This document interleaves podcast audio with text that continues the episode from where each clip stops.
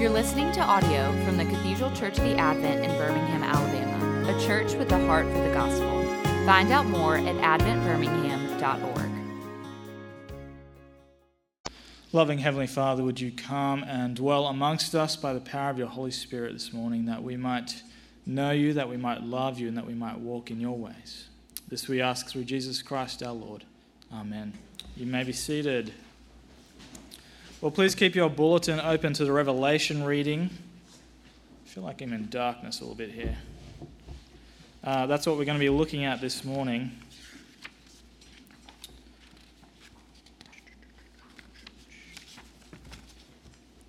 Well, as we come uh, to the end of the book of Revelation, our passage this morning begins with the Apostle John being shown a vision of a bride, the wife of the Lamb. This bride turns out to be the holy city of Jerusalem, which is coming down out of heaven from God. Now, the book of Revelation is a tale of two cities. I don't know if you've ever read that book. I tried it, gave up pretty quickly. But the book of Revelation is actually a tale of two cities. On the one hand, you have Babylon. The city of Babylon, it's the dwelling place of everything that is evil. It's described in chapter 17 as Babylon the Great, mother of prostitutes and of earth's abominations. So that's a pretty good description of Babylon. On the other hand, you have the holy city of Jerusalem, the dwelling place of God and his people, where righteousness reigns. This is not the current day city of Jerusalem in Israel right now, but a new Jerusalem that is coming. It's a new Jerusalem coming down out of heaven from God.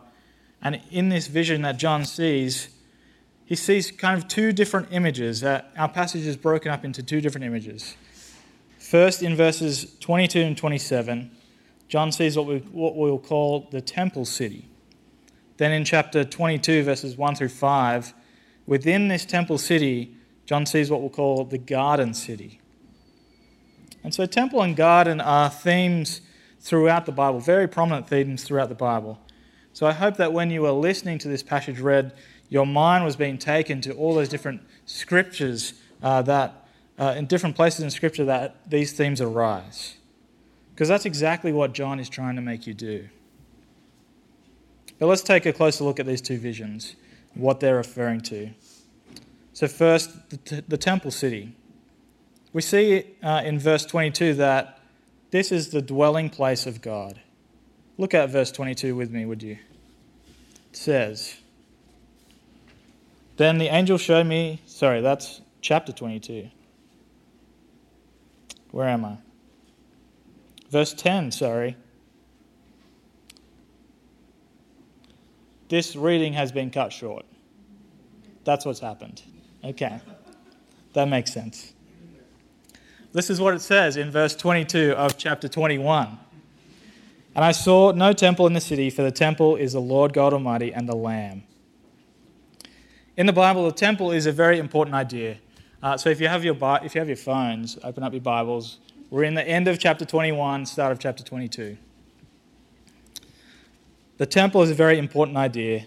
The temple uh, was in Jerusalem, and people would come from far and wide to worship there.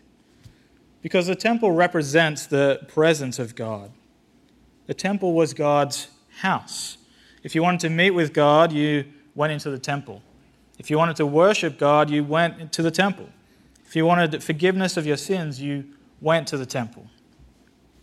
It was the place you went to spend time with God.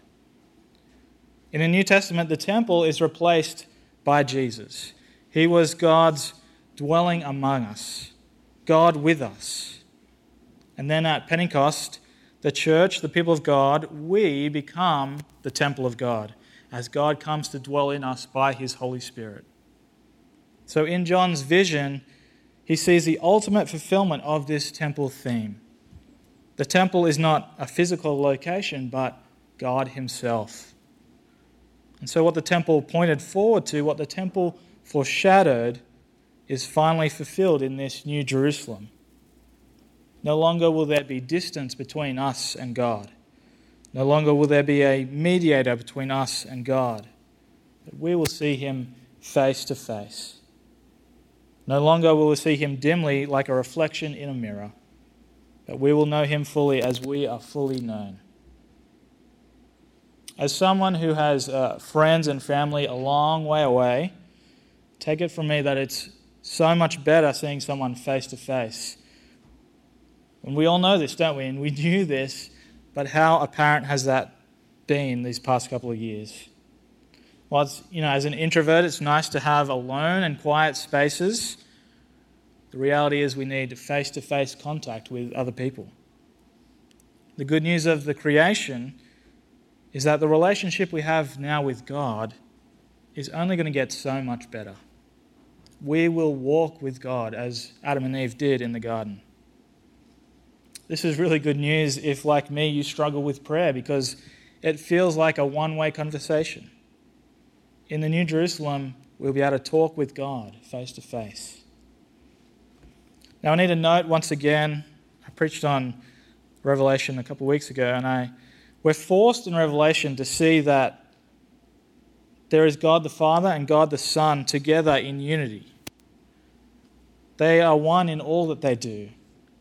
We're not talking about two different gods here. We're talking about the God in three persons, the one God in three persons Father, Son, and Holy Spirit.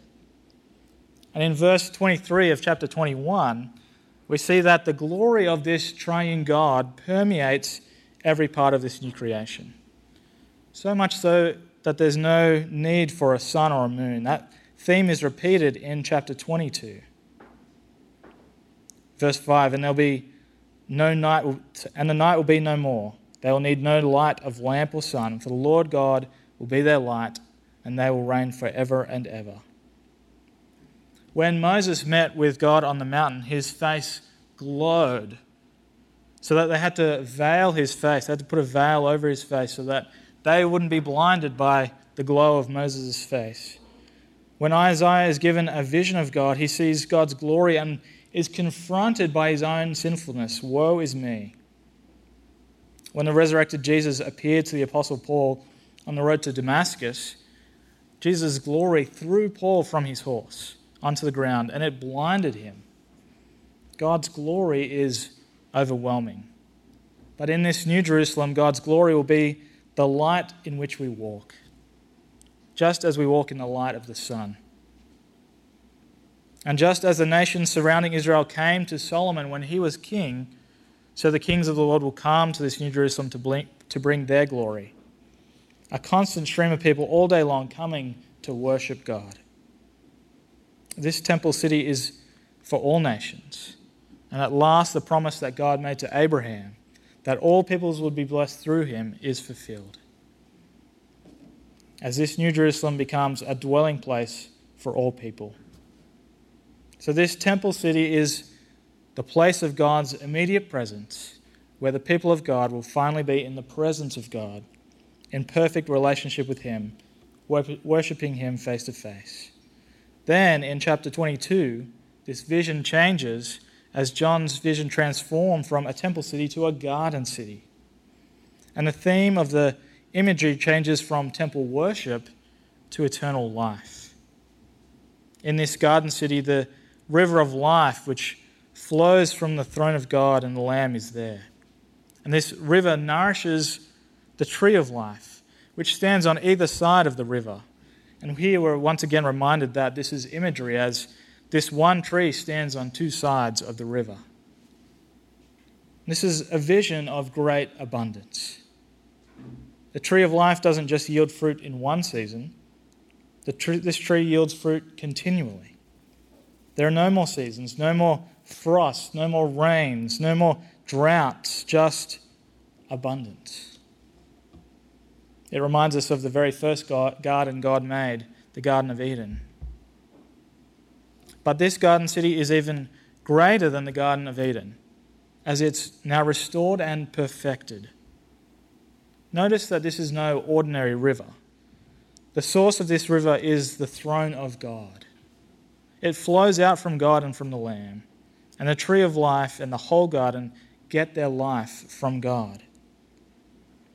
One uh, pastor, Tim Chester, notes Christians do not become immortal in the sense of having a self sustaining life. Instead, we live forever because we are forever given life through the death of Jesus. We are given life from God. There is nothing accursed in this garden. No longer will we toil, no longer will our work be frustrated. The curse that God put on, the, on us and all creation in Genesis 3 is finally and completely gone.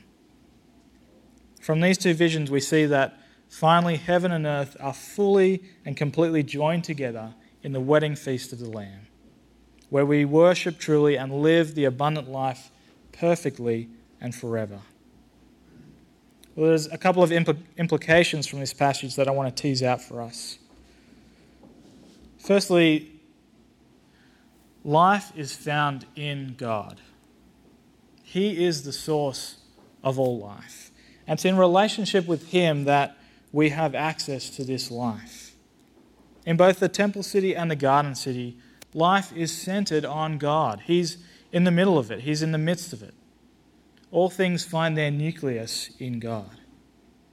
And in Him, all things are held together. This is not only true of this New Jerusalem, the new creation that is to come, but it's true for us today as well. If you want to live your best life now, then center your life on God. Seek to have and build your relationship with Him. Get into the habit of spending time with Him, reading your Bible and talking to Him in prayer, gathering with His people as you have done in corporate worship today, and encouraging one another one to one. This life is found in relationship with God. Second implication God wants you to experience this abundant life, this life that is to come.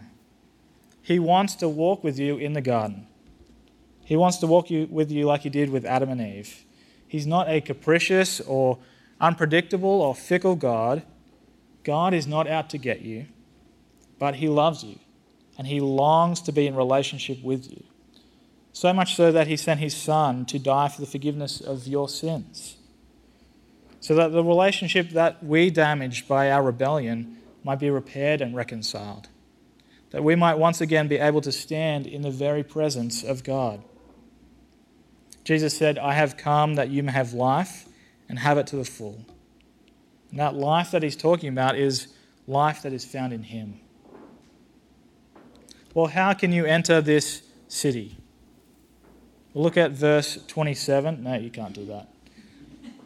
In verse 27, it says, But nothing unclean will ever enter it, nor anyone who does what is detestable or false, but only those who are written in the Lamb's book of life. Although the New Jerusalem is open for all people and its gates do not shut, this doesn't mean that all people will come in. It's only for those whose names are written in the book of life. It is only through Jesus, the sacrificial lamb who was slain, that we might enter into the presence of God. It's when we turn away from sin and turn to Jesus and put our trust in Him that our names will be written in this book. Later in chapter 22, verse 14, we read, Blessed are those who wash their robes, so that they may have the right to the tree of life, that they may enter the city by the gates.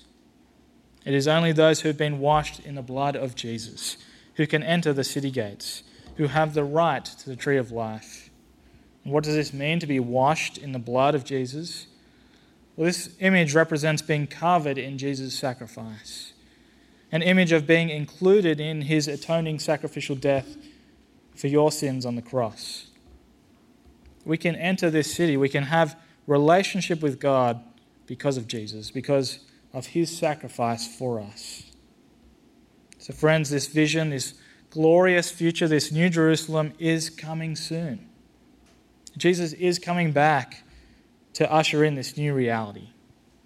If your name isn't written in this Lamb's Book of Life, today is a day to turn back to God and to turn to Jesus in repentance and faith. But if you are a Christian and your robes have been washed in his blood, then I encourage you to persevere, to keep on going. Don't be tempted by the city of Babylon and the illusion of life that it gives. But keep your eyes fixed on Jesus, that you might have life in him.